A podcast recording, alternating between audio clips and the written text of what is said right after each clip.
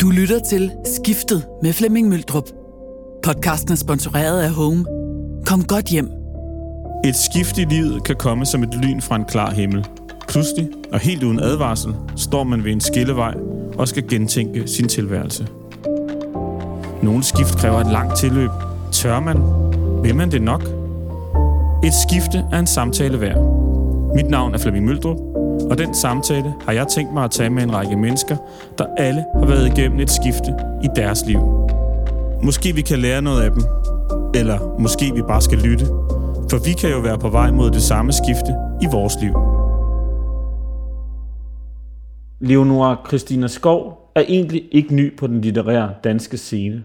Siden 2002 har hun udgivet ni romaner og en feministisk antologi, og i mange år var hun også et kendt navn i debatter om særligt feminisme. Men hendes verden ændrede sig alligevel radikalt i 2018, da hun udgav Den, der lever stille og fik sit store, brede gennembrud. Bogen er det, hun selv kalder en selvbiografisk roman, og den handler om hendes opvækst og forhold til forældrene, som var præget af dysfunktion, bebrejdelse og skam. Den handler også om at springe ud i forhold til sin seksualitet, men også som sig selv. Og i fortsættelsen, hvis vi ikke taler om det, skriver hun om kampen om at springe ud som forfatter. I dag er vi taget hjem til Leonora for at tale med hende om det store skifte, der er sket i sit liv, og om at skrive sig tættere på sig selv, og om det har gjort hende lykkeligere at opnå den her litterære stjernestatus, som hun altid har ønsket sig. Vi sidder i hendes køkken, og der er næstkaffe på, i kopperne. Tak fordi du måtte komme, Leonora.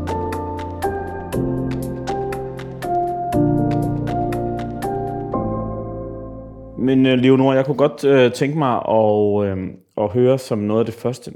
Hvordan var dit liv før den, der lever stille, udkom? Hvordan så det mm, ud? Altså, igennem øh, mange år, der øh, var jeg her i den her lejlighed, måske øh, 7-8 måneder om året, og resten af tiden, så rejste Annette og jeg. Øh, så det var sådan, mit liv var. Det var, at vi havde altid den næste rejse planlagt. Øh, og så sad vi rundt omkring i, i verden og skrev. Øh, Annette er videnskabsjournalist, så hun også kunne tage sit arbejde med. Jeg anmeldte på Weekendavisen, så det gjorde jeg en gang om ugen, og så skrev jeg mine bøger. Øh, og sådan havde det altså været i mange år, 15 år, eller sådan noget på det tidspunkt. Øh, så vi havde egentlig et liv, der var godt. Jeg forholdt mig meget lidt til, hvad der foregik i Danmark øh, på det tidspunkt. Jeg forholdt mig ikke til, hvad der udkom. Jeg forholdt mig overhovedet ikke til, hvem der fik priserne og legaterne og anerkendelsen, øh, fordi det gjorde jeg ikke. Og, øh, og jeg vidste, at jeg ville blive bitter, hvis jeg skulle blive med at forholde mig til det, så det gjorde jeg ikke. Øh, jeg var egentlig bare væk. Du skrev også romaner. Ja. Ja. Ja, ja, jeg havde skrevet fem romaner, før ja. den, der lever stille, udkom ja. i 18, 2018. Så jeg, jeg havde egentlig øh, fundet et sted, hvor jeg, hvor jeg, jeg fandt øh, residencies rundt omkring i verden, søgte dem, var væk og mødte udenlandske forfattere og kunstnere, og så kom netop ud og besøgte mig, og så rejste vi rundt, og så fandt vi et nyt sted, og så så jeg mine fået, venner. Du har også fået et publikum. Altså meget få. Okay. Øhm, ja. Jeg tror, at mine bøger solgte, den der solgte mest var Champagnepine, og det var 10.000 eksemplarer, og det okay. var i 2007. Okay. Og det var altså kun fordi, den handlede om sex og blev udgivet i, i, i maj måned, tror jeg. tror Altså lige op til sommerferien. ja, ja, ja. ja men, men mine andre bøger har solgt et andet sted mellem 2.500 og sådan 3-4.000 eksemplarer. Okay. Ja.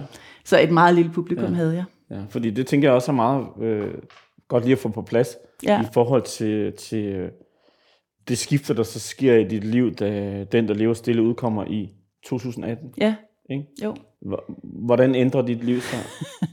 Øh, altså det ændrer sig på den måde, at, at vi nærmest ikke har rejst siden. og så kom der jo også corona og sådan Ja. noget, ikke? Men det er ikke på Øhm, grund af corona. i- Jo, det er også på grund af corona, ikke? Altså, men det er fordi... at jeg begyndte at rejse i Danmark i stedet for. Ja. Pludselig så skulle jeg jo, øh, øh, blev jeg jo hyret til alle de her utrolig mange foredrag. Øh, normalt havde jeg måske holdt 8-10 stykker om året, max. Mm. Øh, og nu havde jeg pludselig på et år 100. Og, øh, og jeg synes ikke rigtig, jeg kunne sige nej, fordi øh, nu havde jeg endelig ligesom, nu var der nogen, der ligesom hyrede mig, så måtte jeg jo hellere sige ja. Så det blev lidt sådan mantraet for, hvad der foregik der, det var egentlig, nu må jeg hellere sige ja. Mm. Og jeg synes egentlig fra, at Annette og jeg havde alle mulige samtaler, der handlede om alt muligt forskelligt, så havde vi pludselig kun samtaler, der handlede om bogbranchen, og, øh, og boghandlerne, og salg. Og og jeg var her ikke særlig meget, og jeg var hele tiden ude, ude af enten at holde foredrag, eller signere, eller møde læserne. Øh, jeg blev øh, kontaktet i et væk. Jeg modtog mange tusind beskeder og mails fra alle de her læsere, som jeg følte, jeg skulle svare på også. Øh, det blev jeg meget stresset over. Mm. Og jeg, jeg følte hele tiden, at jeg var for lidt. At jeg skulle have givet noget mere til nogen, at jeg skulle have svaret noget længere, at jeg skulle have taget mig bedre tid, at jeg skulle stå der folk og græd foran mig, jeg burde jo gøre noget. Jeg, altså, så det var en, en evig følelse af egentlig, at, at skulle have gjort noget mere. Hvad ender den, der lever stille, hvad ender den med at sælge? Øh, 150.000 eksemplarer. Som i Danmark jo er outstanding mange bøger. Ja, det er rigtig mange bøger. Ja. Øh, og dertil kommer også alle dem, der har lånt med biblioteket. Ja. Ikke? Og, Og, Og sådan. og lyttet og alt muligt. så det, det er rigtig mange bøger. Så det Øh. er simpelthen fra at gå fra et mørkt rum ind i et lyst. Det du oplever. altså, Ja, øh, det er ikke det samme liv i hvert fald. Nej, præcis, for du har jo, Øhm. øhm, som du selv sagde tidligere, så har du skrevet anmeldelser, og så har du skrevet fem romaner før Den, der lever stille. Ja. Og genrebetegnelsen for de romaner var sådan noget gotisk litteratur, ikke? Jo, Øh, og Det som var ikke det. handlede om dig. nej, ikke andet end at Ja. ja. det var forklædt i så fald. Ja, Men nej, præcis. det handlede ikke om mig. Øhm, og så Den, der lever stille, der begynder du jo, der starter du jo, er det hovedstolen, du ligesom, Det kan du godt se. ja, på ja, Ja, en ja. eller anden måde bare stiller frem.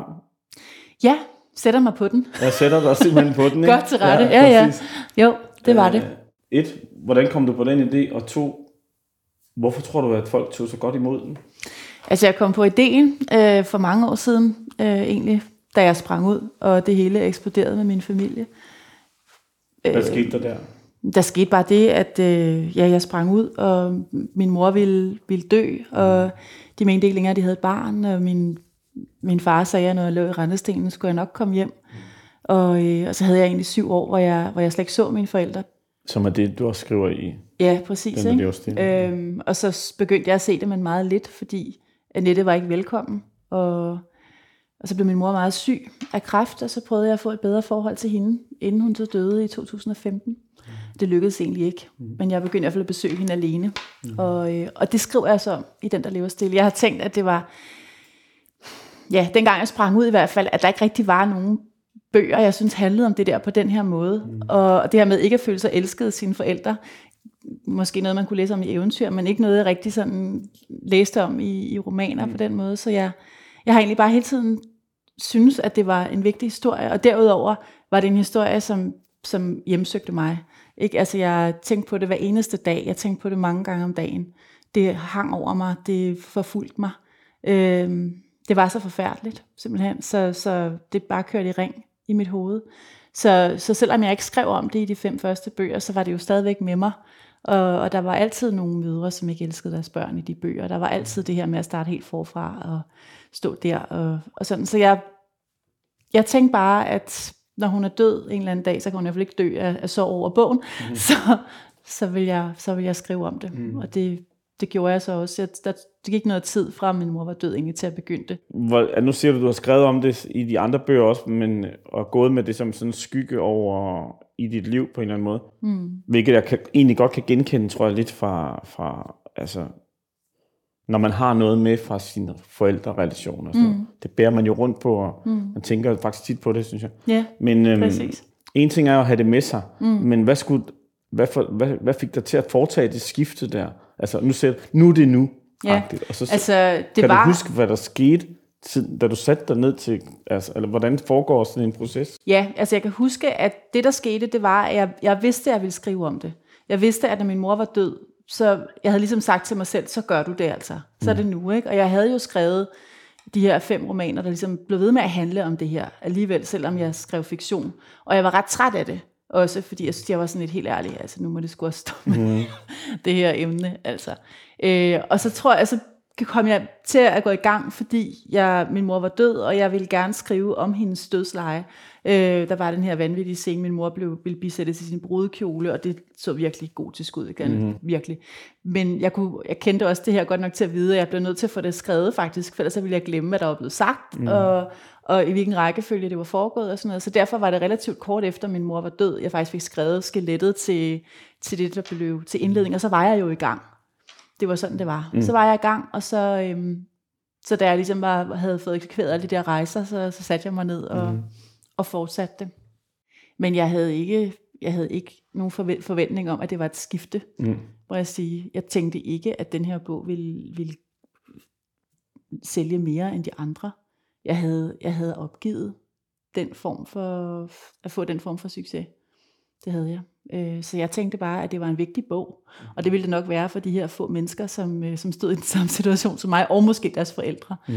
Men, øh, men ikke, at det var noget, der ville ramme så mange mennesker. Men der tog du fejl. Ja. Ja. Ja, det gjorde jeg sådan. Fordi det var, det er, var et radikalt skifte, ikke? Det, det var blev et det i hvert fald. skifte, og det, det viser jo meget øjeblikkeligt, for nærmest inden bogen udkom, at ja, det gjorde det så. Det mm. ramte mm. øh, virkelig mange, og folk øh, forudbestilte bogen, og øh, ja, altså begyndte at, at, at skrive og dele og gøre ved, og jeg sad inde i det der, og det var meget, meget anderledes, end jeg havde forventet. Jeg har jo set andre forfattere øh, være igennem lignende ting. Jeg tænker sådan på Knud Romer, som kom på samme forlag som mig dengang. Han udgav sin debut. Øh, jeg kunne godt, jeg kan, man kan godt se udefra, hvordan det ser ud. Men indvendigt fra var det enormt svært at se, hvad det var. Jeg kunne ikke se konturerne overhovedet af, hvad der foregik. Øh, er det, er, det, er det sådan en malstrøm, man bliver vivlet ned i, eller ind i? Og, ja. eller hvad tænker du, når man, du siger, du ikke kan se konturen? Ja, det er det, og, og fordi der blev, jeg har ikke nogen sekretær, eller, mm. nogen, øh, noget hjælp på den måde, så, så det var også bare enormt meget arbejde, faktisk. Mm. Øh, sådan så jeg, jeg havde bare dage, der var fuldstændig booket ud, øh, hvor jeg sådan kiggede på min kalender og havde sådan, hvordan altså skal jeg ikke konkret komme igennem det her? Eller sådan, ikke? Det var sådan fra dag til dag hele tiden. Mm. Øh, og så man bare prøver at nå op på et eller andet niveau, hvor jeg, hvor jeg kunne gå i seng uden at have 30 mails liggende, mm. og alt muligt, jeg skulle besvare på øh, sådan... Øh, mm. Ja, det var, det var den følelse, det var, mm. at jeg bare blev oversvømmet. Øhm, så mere end noget andet var det det. Og så indimellem, så kiggede jeg jo op og tænkte, gud, hvad foregår der? Og så, mm. det kan jeg faktisk ikke regne ud. Og så gik jeg ned igen. Øhm, og, og fordi det er bogbranchen, så får man jo først sine... Øh, royalties året efter. det var også lidt mærkeligt, så når man som jeg udkom i januar, så får man først pengene i sådan noget april eller sådan noget. Året efter, mm-hmm. så man får også ikke løn. Nej, så, øh, så jeg stod også i en meget bizarre situation, hvor jeg faktisk havde, jeg havde taget overlov for weekendavisen, så jeg havde ikke nogen indtægt, og øh, jeg havde jo brugt et par år på at skrive bogen, øh, hvor jeg heller ikke havde haft anden indtægt egentlig end, øh, end weekendavisen. Så jeg havde ikke sådan specielt, altså jeg havde ikke sådan overdrevet mange penge faktisk. Mm og folk troede, jeg havde kassen. det var ret mærkeligt. Det var sådan, øh, jeg arbejdede for tre, og jeg, altså, jeg, jeg arbejdede på en eller anden sådan, øh, efterbevilling, hvor vi var sådan begge to, hvor meget, altså, hvor meget kommer jeg til at tjene? Ja, I don't know. Altså, mm. Det var svært at regne ud, mm. ikke? Øh, så det var, sådan, det var sådan en underlig oplevelse af bare arbejde og arbejde, og ikke mm. ane, hvad, mm. hvad udkommet var øh, af det. Men altså, hvad hedder det? Det kan jeg godt se, det der, det må da være sindssygt det er også en øh, abstrakt situation at stå i det der med, at man, man, man, har succes, man ved, man har succes, men man, har ikke, man kan ikke, ved ikke, hvad det udmyndter sig i. Det er super underligt. Ja. Altså have sådan nogle, jeg kan huske meget tydeligt, at have sådan en oplevelse af, at jeg var inde på forlaget, og de havde købt champagne, og vi skulle skåle på den her store succes. Det var, tror jeg, et par måneder efter bogen var udkommet. Og jeg var begyndt ret kort efter at besøge boghandlere. Det, var, det begyndte jeg egentlig med egen, altså, jeg, begyndte, jeg, jeg bad dem om at give mig lister over, hvad for nogle boghandlere havde solgt flest eksemplarer af min mm. bog, for jeg antog, at det nok var, fordi de havde læst bogen. Mm. Og så tænkte jeg så nok dem, jeg skal besøge. Ikke? Mm. Nå, så jeg var egentlig bare gået ret slavisk frem, frem og havde selv arrangeret det ene og det andet og tredje, og tog også for egen regning ud til wherever det nu var, jeg var med offentlig transport. Mm. Øh, og, sådan, og jeg kan huske den meget tydelige situation af at sidde med det der champagne og skåle på den her store succes, jeg måtte sige til dem, I bliver simpelthen nødt til at stampe op med nogle penge for det her, for jeg ikke... Nej, kan, vi, I, kan I ikke betale for min billet ja, DSB? Så det var sådan en underlig ja. tid, ikke? Ja, det er sådan lidt modsatrettet. Ja, det, det kan du sige. Men altså, øhm, du skriver en roman mere. Ja. Ja, øh, hvis vi ikke taler om det. Mm-hmm. Hvordan får du tid til det? Altså, jeg, øh, jeg har, altså efter de der 150 foredrag, jeg når at holde om den, der lever stille, så får jeg så lukket turnéen. Okay. Det tog så også to år. Jeg havde, det, år nummer to kunne man måske godt have sagt, at det, det behøvede jeg måske ikke have gjort, men jeg ville også sige tak. Mm. Og det synes jeg så, jeg skulle mm, gøre. Mm. Øh, så da jeg havde fået det gyldne lavbær, så synes jeg, jeg skulle have på sådan en takketurné også. Mm. Og sådan kunne det være blevet ved. Ja, øh, sådan set. Det forestiller jeg mig faktisk. Ja, det tror jeg. Så jeg stoppede det så efter november 2019, og så satte jeg mig direkte hjem her ved det her bord. Det er derfor, det ser sådan her ud. Ja, gud ja. Og det kan man ikke se på podcasten, men man kan se, der er sådan en albu... Øh, ja. Det er sådan et gammelt skrivebord, der bliver... Eller, det er jo et rundt bord, men man Ja. kan se det med åren, så kommer der til at være til to huller ned i det. Ja, Der, hvor, fuldstændig. Det er blevet fuldstændig smadret, og jeg sad faktisk og skrev. Så jeg sad herude ved den her plads og skrev, øh, hvis vi ikke taler om det. Og det gjorde jeg så fra januar 2020, og så frem til januar 2021, og så kom den så Ja, der i april. ja. Det var tidligere sagt, du har sagt, at det, er, det, var lidt, det var mentalt udfordrende at være så meget på, Ja, som du har været med de her to bøger. det må man sige. Når man er forfatter, så lever man jo af at sælge sine bøger, men man lever jo på, i høj grad også af at sælge sig selv. Fordi der, kom, der er mange læsere, der, der sindssygt gerne vil øh, møde dig, forestiller jeg mig. Og Ja, komme ud været. til om, og, og høre dig læse op, eller komme ud og få en signeret bog. Hvordan passer man på sig selv i den storm af opmærksomhed? Det var der mange, der spurgte mig om, eller som sagde, at jeg skulle passe på mig selv, og jeg var, det var altid meget overraskende for mig, eller sådan, hvad, hvad betyder det egentlig? Ja, og det, Altså, derfor- det er jeg faktisk heller ikke sikker på, hvordan man gør. Øh, eller hvad, hvad, hvad det vil sige i den situation. Øh, der var ikke rigtig nogen måde, jeg kunne passe på mig selv. Så skulle jeg have sagt nej ja. til at holde alle de foredrag. Øh, det gjorde jeg så ikke. Jeg sagde ja, og jeg, øh, jeg gennemførte det på altså benhård disciplin, vil jeg sige. Det gjorde jeg. Jeg havde sådan en hel øh, kalender, og hver dag havde sin egen side, hvor der stod, hvornår jeg skulle møde ind, hvor simpelthen. Og så tog jeg simpelthen bare kalenderen, og så mødte jeg på hovedbanegården klokken 10 med min lille rulle- rullekuffert mandag morgen. Mm. Og så kom jeg hjem fredag ude på eftermiddagen, øh, og sådan var det hver uge, fordi jeg rejste rundt. Ikke? så sov jeg alle mulige steder på alle mulige hoteller. Mm. Øh, jeg tror, at det liv havde været nemmere, hvis jeg havde været mere udadvendt. Hvis jeg var en, der fik energi af andre mennesker, for eksempel. Mm. Det er jeg så ikke. Mm. Øh, så jeg, jeg livede op og holdt mit foredrag, og tror jeg, jeg var nærværende i det, og resten af tiden var jeg fuldstændig smadret. Så jeg Ja, fordi du, ikke... simpelthen, du, du, du giver for meget af dig selv. Ja, Du får, du får ikke noget energi af at være i de rum der Nej, på den måde. Nej. ikke på den måde. Så, så i situationen var det fint, og når jeg stod der, har det altid været godt. Øh, Jeg har altid, altså det er altid, når jeg først står der, så er det fint. Men alt den anden tid, der eksisterede jeg faktisk ikke. Nej. Øh, og sådan var det. I, det er jo så tre år af de fire. Ikke? Og hvis man er så længe i sådan en st- tilstand, hvad, hvor fører det så en hen? Altså mig førte det sådan, altså jeg tror det første år af det, øh, som jo også var det værste, kan man sige, der var i hvert fald, eller værste, det mest arbejdsintensive. Der tror jeg, at jeg, jeg klarede det på nyhedens interesse faktisk, på den der, okay, det her er virkelig langt ude. Mm. Den her chance griber jeg. Mm. Øh, og sådan det der vilde i at stå, og pludselig var der fulde sale, og altså, 500 mennesker, og alt det der, det er klart, at det var sådan, hold da op, ikke? Mm. Så det var den, øh, og sådan var det vel også til dels på år nummer to. Øh, men med den seneste bog har det været sværere for mig. Øh, dels har det jo været sværere, fordi der har været restriktioner. Ja. Øh, ting er blevet udsat. Der har været de der sale, hvor halvdelen af, af folkene har været, været væk. I stolene har været tomme. Der ligger en sædel i stedet for, hvor man, Ja, her, må, her må du ikke sidde. Præcis, ikke? Og det var, det var sgu ikke helt den samme mm. oplevelse. Øh, og derudover havde jeg prøvet det før, kan mm. man sige. Så, øh, så der har jeg primært været... Øh, altså, blev, altså, jeg var træt, inden jeg startede. Jeg havde ikke haft fri, jeg havde ikke haft ferie. Mm. Øh, jeg havde også lige haft, øh, jeg havde et musikprojekt oveni, så der blev lavet et soundtrack til, til bøgerne, og jeg var med, sang kor, og mm. var med i studiet, indspilning og det hele og sådan noget. Det lå efter, jeg havde afleveret bogen, så jeg havde ligesom to projekter kørende. Mm. Øh, så jeg var så træt, da det udkom, at jeg begyndte at få sådan virkelig stresssymptomer. Jeg kunne ikke sove om natten. Øh, sov måske to timer hver nat, og jeg havde ondt i hovedet, og jeg fik corona, og jeg fik følge, altså sådan nogle langtidsfølgevirkninger, nedsat smag og lugt, og, og det kan man sige, det, det vil måske være det er, men jeg er utrolig øh, optaget af min lugtesans. Mm. Det var virkelig et, et mm. hårdt slag for mig.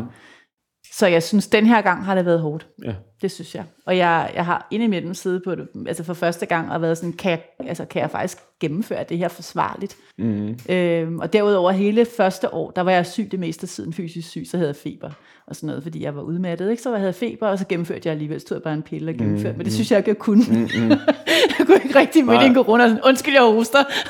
jeg skal lige hoste af. Hvorfor? Altså, det gik jo ikke rigtigt. Nej, nej, nej. Men, du, men, men, men det lyder som om, du har været under en massiv stress, altså en eller anden form for stress. Har, altså, Ja, du har simpelthen har jeg. brugt dig selv op. Mm. Kan man tale om, at du havner, at det kom det en form for krise til sidst, eller er det Man et kan godt sige, ord? at det kan man godt sige. det vil jeg sige. De sidste måneder øh, af 2021, der havde jeg det ikke godt. Og hvordan på, påvirker det så ens kreativ, kreativitet? Altså for mig, øh, Kommer man hjem, smider tasken og siger til Annette, jeg skal aldrig skrive en bog mere. nej, Nej. sådan har det ikke været. Øh, jeg har været enormt bange for at dø, faktisk. Okay. Jeg, og, men altså også fordi, det har jeg egentlig ikke været før, men jeg har været sådan enormt bange for, at, at du ville falde om med et hjerteslag. Og det vil jeg simpelthen synes for noget lort. Nu har jeg endelig tjent nogle penge. så jeg gider sgu da ikke dø fra det, altså. Nu går det endelig godt. Altså, så kan det jo ikke... Øh, så, så, det har været meget sådan, shit. Altså lige før jeg ville købe mig en cykelhjelm, fordi jeg var bange for at falde om i trafikken. Det er ligesom der, jeg er, ikke? Ja. Altså, øh, Det giver god mening, synes jeg. Ja, Altså, ja, ja. altså så sådan øh, en dødsangst. Mm. Og, så, øh, og så også det der med, når man er, en altså, hvad, hvad gør man så? Altså fordi, jeg kan godt se, når, jeg, når man nu har prøvet den her version af at være forfatter, mm. at der er jo mange privilegier, som jeg i hvert fald overhovedet ikke var opmærksom på før, fordi jeg havde ikke prøvet det vel. Så, så sådan noget med, altså hvor, hvor ofte bliver man kontaktet af sit forlag, for eksempel. Meget ofte. Øh, og det gør man normalt ikke, vel? Eller hvordan ser det ud på bogmessens stand? Øh, hvor store er billederne? Øh, og øh, vi er måske en 10-12 stykker, hvor billederne er meget store. Og hvis jeg nu laver et eller andet, det ved jeg ikke, øh, som ikke sælger noget, hvor, hvor små er billederne så? De er så små. Det kan jeg skrive under på. Ja, præcis.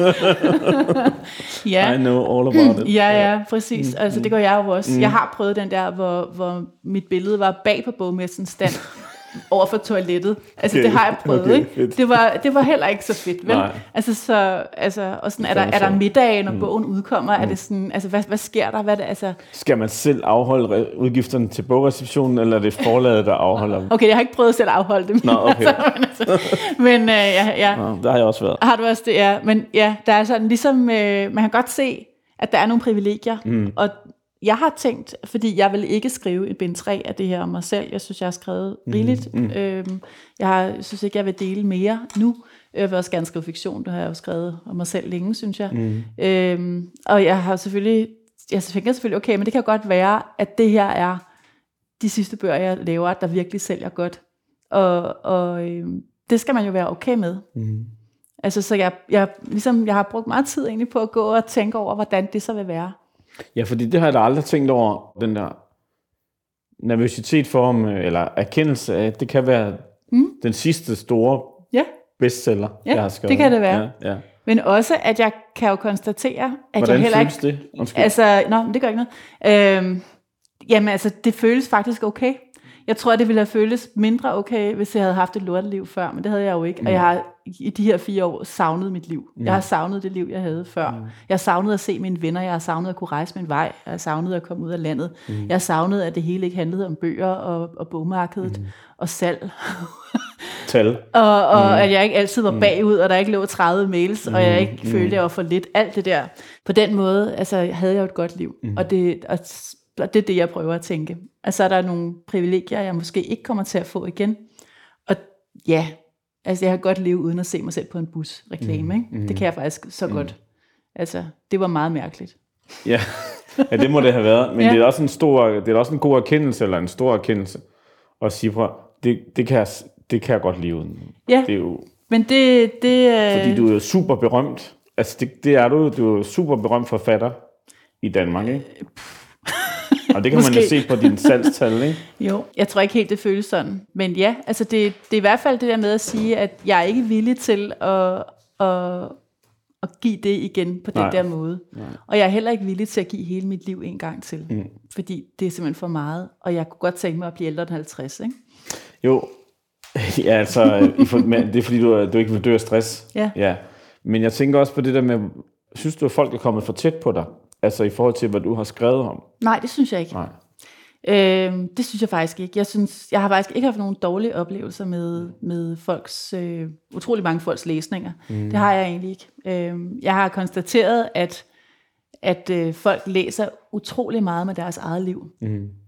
Altså så, så alle mulige kan få min bog til at handle om deres liv, selvom den overhovedet ikke handler om deres mm. liv. Ikke? Mm. Og, og få mine problematikker til pludselig altså, at være, når jeg, også, jeg har haft en lykkelig barndom, og øh, bor i Jylland og har tre børn og er hjemmegående. Jeg genkender alt. Men jeg er sådan nej, det gør du ikke. altså, eller det kan jo ikke være rigtigt. Nej, nej. Men altså, så, så alle kan på en eller anden måde få den til at handle om deres liv. Ikke? Så, så det føles ikke længere, som om det er mit liv, Nej. på en eller anden måde. Det er som om, som om det er læst igennem alle mulige forskellige filtre.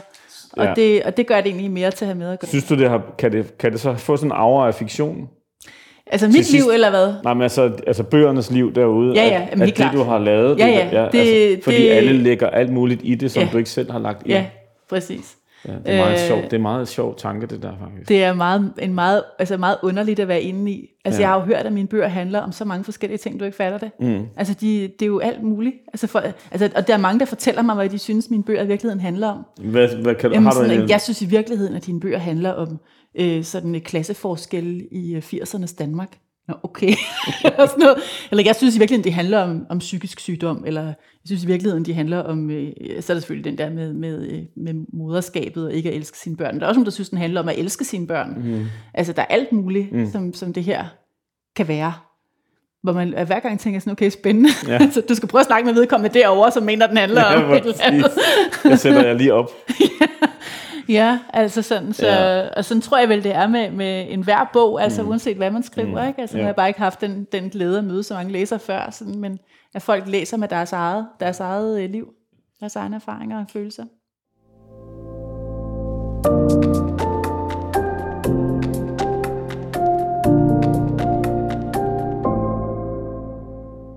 Når nu du kommer fra at være en meget smal forfatter til at være en meget stor forfatter, bred forfatter, eller læst af mange mm. og, s- og har solgt mange bøger, er der sådan et sted i, den, i det skifte, og der hvor du er nu, hvor man, nu sagde du det der lidt tidligere med, at du vil tilbage til fiktion, og det gør ikke noget, du ikke kommer på en bus langs sider. og Nej, alt det det der. gør ikke noget. Men er der et sted i alt det der, hvor man, når man er litterær rockstjerne, som du jo er, er, er, der, er der et sted, hvor man tænker, ah, det er også rart at være her, altså, som, som du måske synes ville være ærgerligt at sige farvel til?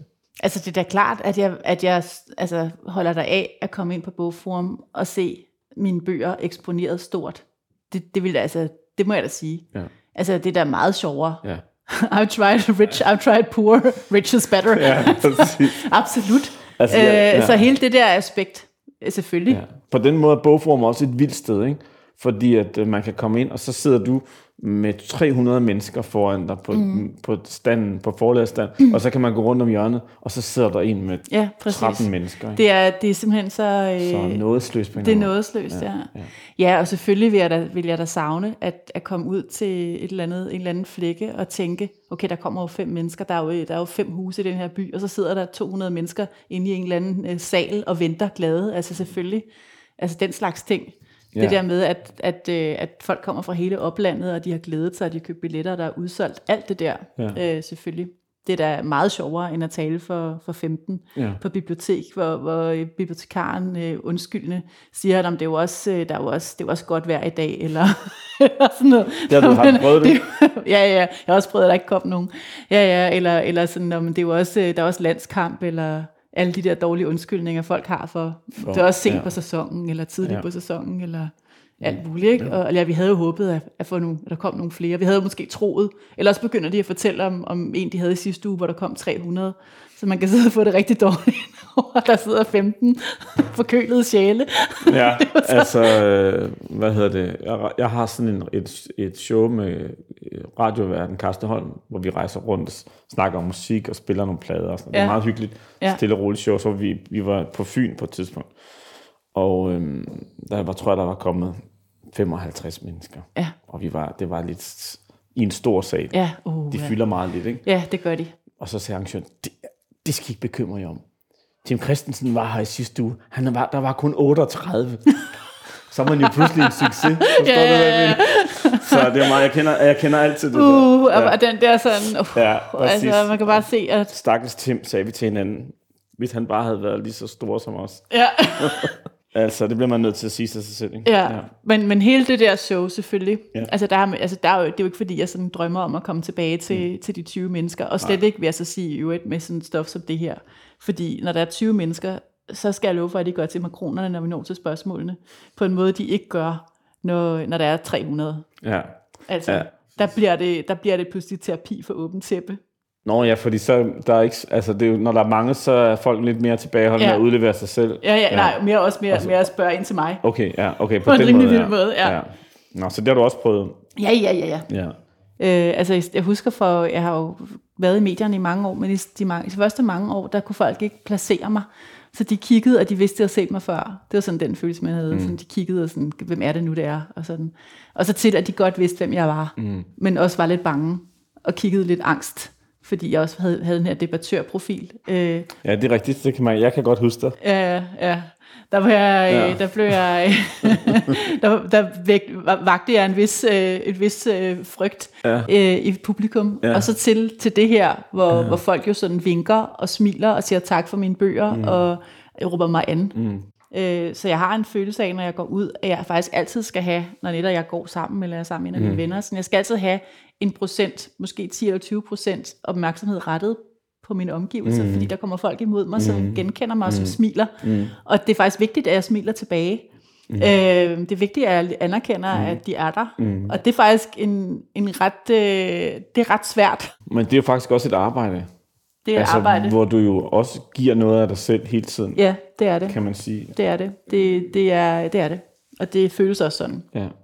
Øhm, samtidig med, at jeg jo, jeg ved jo om nogen også, hvor svært det er for læsere. Mm. Altså, og det skal i hvert fald heller ikke være en historie ude i byen om, at øh, Nej, Du ved. At, at du er blevet, øh, at du har forandret dig, at du er blevet Nej. til at komme i kontakt med, Nej, efter du har fået præcis. succes og sådan noget.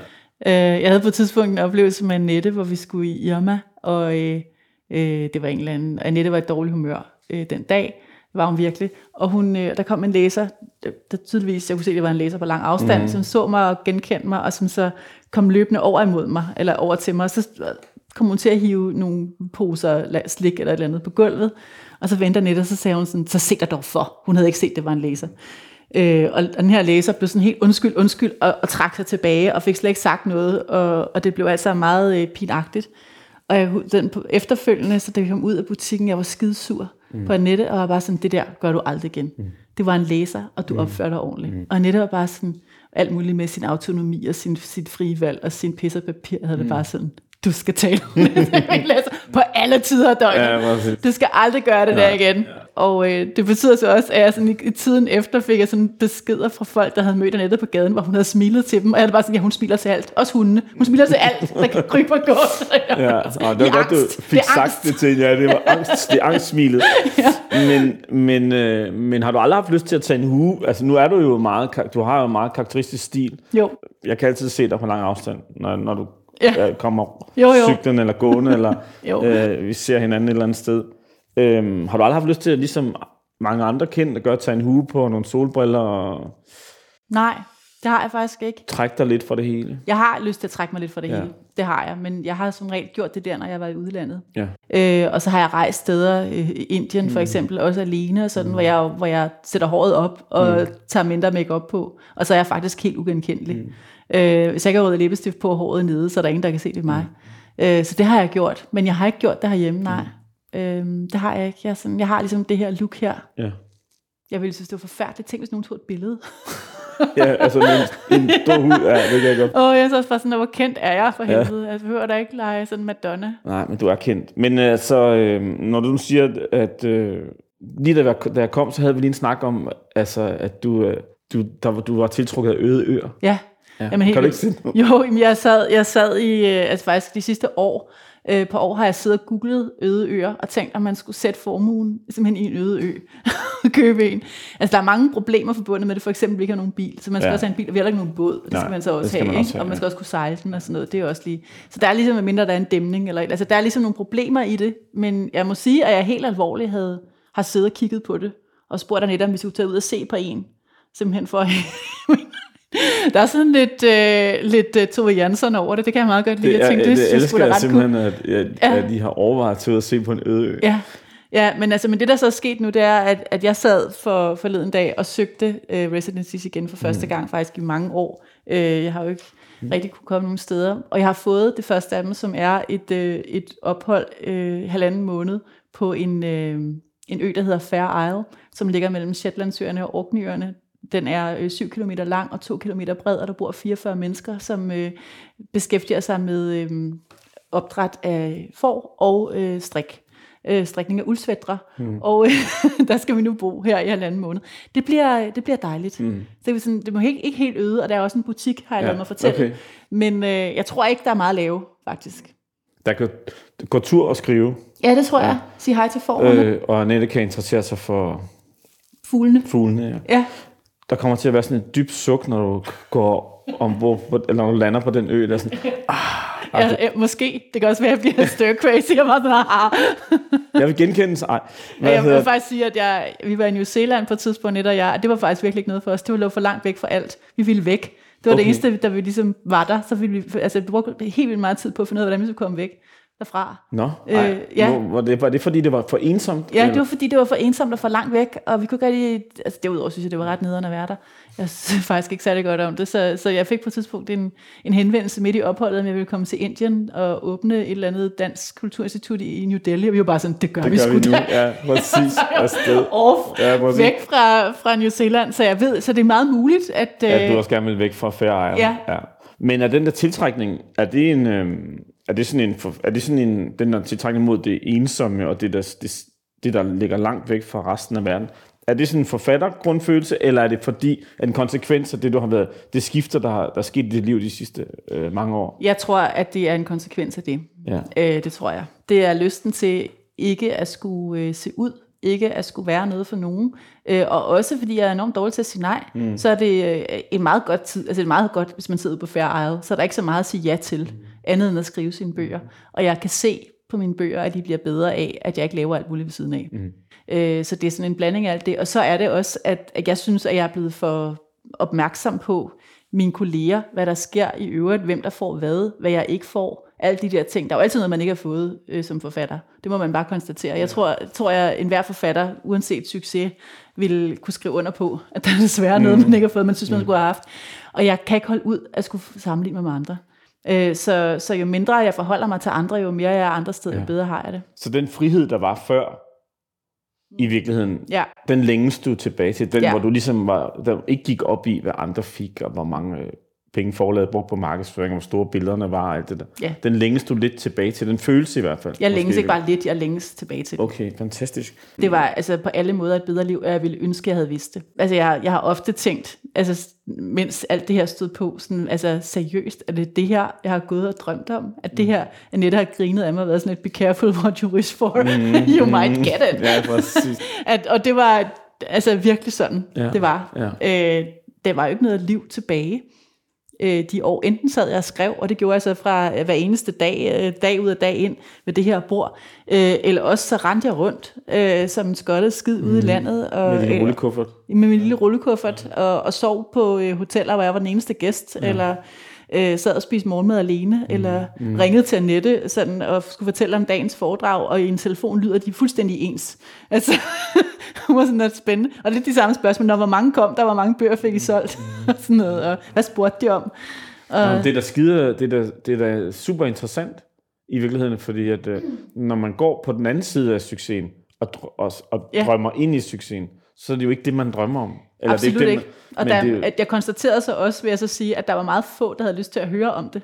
Øh, Ja. Derudover, alle de forfattere, som drømte om det, de gad sgu da ikke høre om, Nej. hvordan det var. Øh, og alle mine venner gad faktisk heller ikke, fordi de havde hørt mig sidde og, og bræge om det her i 100 år. så de gad da heller ikke. De var også bare sådan, er du ikke glad? Er det ikke fantastisk? Mm, altså, mm. altså, hvad skulle jeg så sige? Jo, men jeg er helt vildt træt og ved at Ja. falde i søvn, Ja. og, og udmattet og har ikke fået sovet og stresset. Det er der altså faktisk ikke nogen, der... jeg er virkelig træt af det. Det Ja. må man også gerne sige. Men det kan man ikke sige jo, fordi Nej. så er man krukket på en eller Ja, anden hvem måde. gider dog høre på det? Ja, præcis. Altså, jeg husker stadigvæk tydeligt, det var i 2010, jeg var på litteraturfestivalen deroppe i Louisiana, og jeg snakkede med Sofie Oxenen, hun sad backstage, og hun var godt, hun var godt verdenstræt på det tidspunkt, og hun havde udgivet den der bog der, som hun rensede sig, som hun så havde, som hun vandt Nordisk Råd for, øh, litteraturpris for, og hun kartede rundt i Europa på det tidspunkt med den her bog, øh, og hun skulle på turné i Tyskland, og hun sad og, og, hun sad og trashede den der turné i Tyskland for sindssygt. Hun havde sit liv, hun havde den lorte turné. Hun gad ikke en skid af det pis. Hun ville have en konjak nu.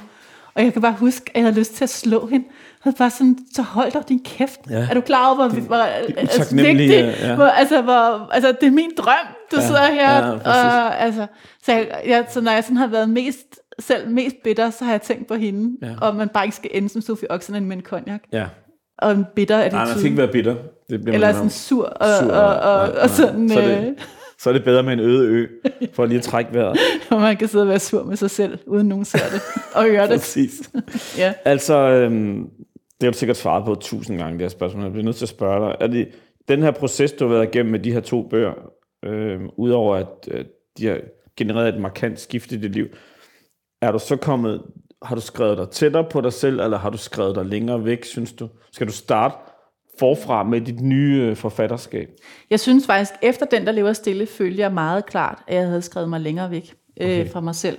Øh, det var faktisk derfor, jeg skrev en bog til. Mm. Men det var følelsen af, at jeg, at fordi den blev læst så ufattelig mange gange, og folk læste alt muligt ind i den og gjorde ved, at, øh, at det også på en måde, at min egen historie på en måde stivnede i det der, altså det var, nu var det bare som det var på den her måde, men, men jeg vidste jo, og det ved alle vel også, at der er alle mulige forskellige vinkler på de forskellige, på de samme historier, mm. og altså at, at det jo ikke bare er så entydigt, så jeg, jeg sad bare og tænkte, at, at de kendte mig overhovedet ikke, de kendte kun den her, det her ene spor, og de troede, de kendte mig mm. fuldstændig, ikke? og at det var i hvert fald løgn, og at, at ja, det føltes, det føltes simpelthen størknet i den her historie, og derfor tænker jeg, nu må jeg prøve at skrive den sammen, men nu med et andet, et andet fokus. Mm. Øhm, og det hjalp faktisk på det, i forhold til at føle, at, at, at det levede igen. At det ikke bare var, var talt og læst ihjel. Jeg vil sige, at, at fordi jeg har talt så ufattelig meget om det der udspring, og de oplevelser, jeg havde dengang med mine, øh, med mine forældre, at øh, det har gjort det bedre. Mm. Altså, og det er simpelthen bare, tror jeg, at det med at blive ved med at tale om det.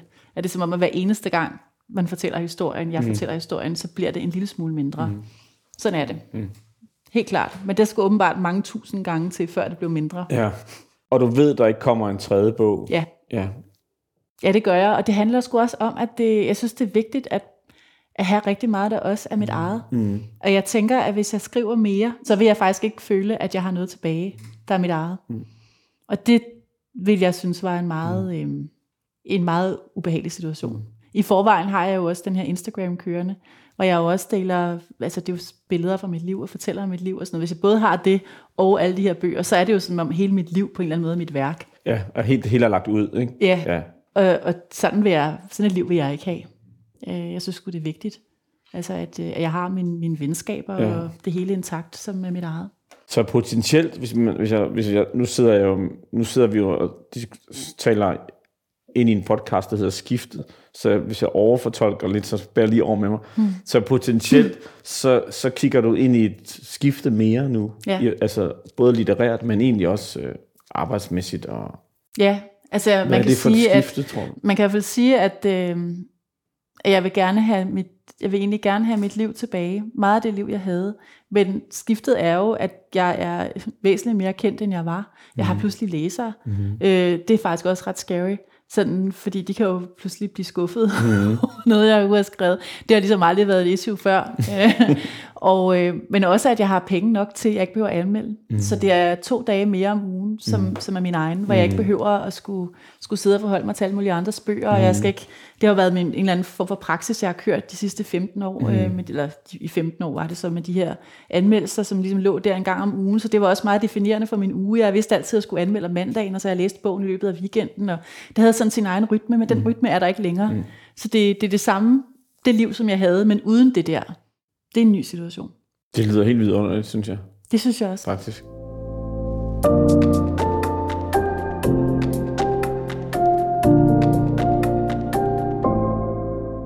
Når man kigger på dig og har læst dine bøger og sådan noget, og ser det skifte, der er sket, og den succes, du har fået, så, øh, så tænker man, ej, må det være dejligt. Det er også dejligt at høre dig sige på, jeg er også mæt.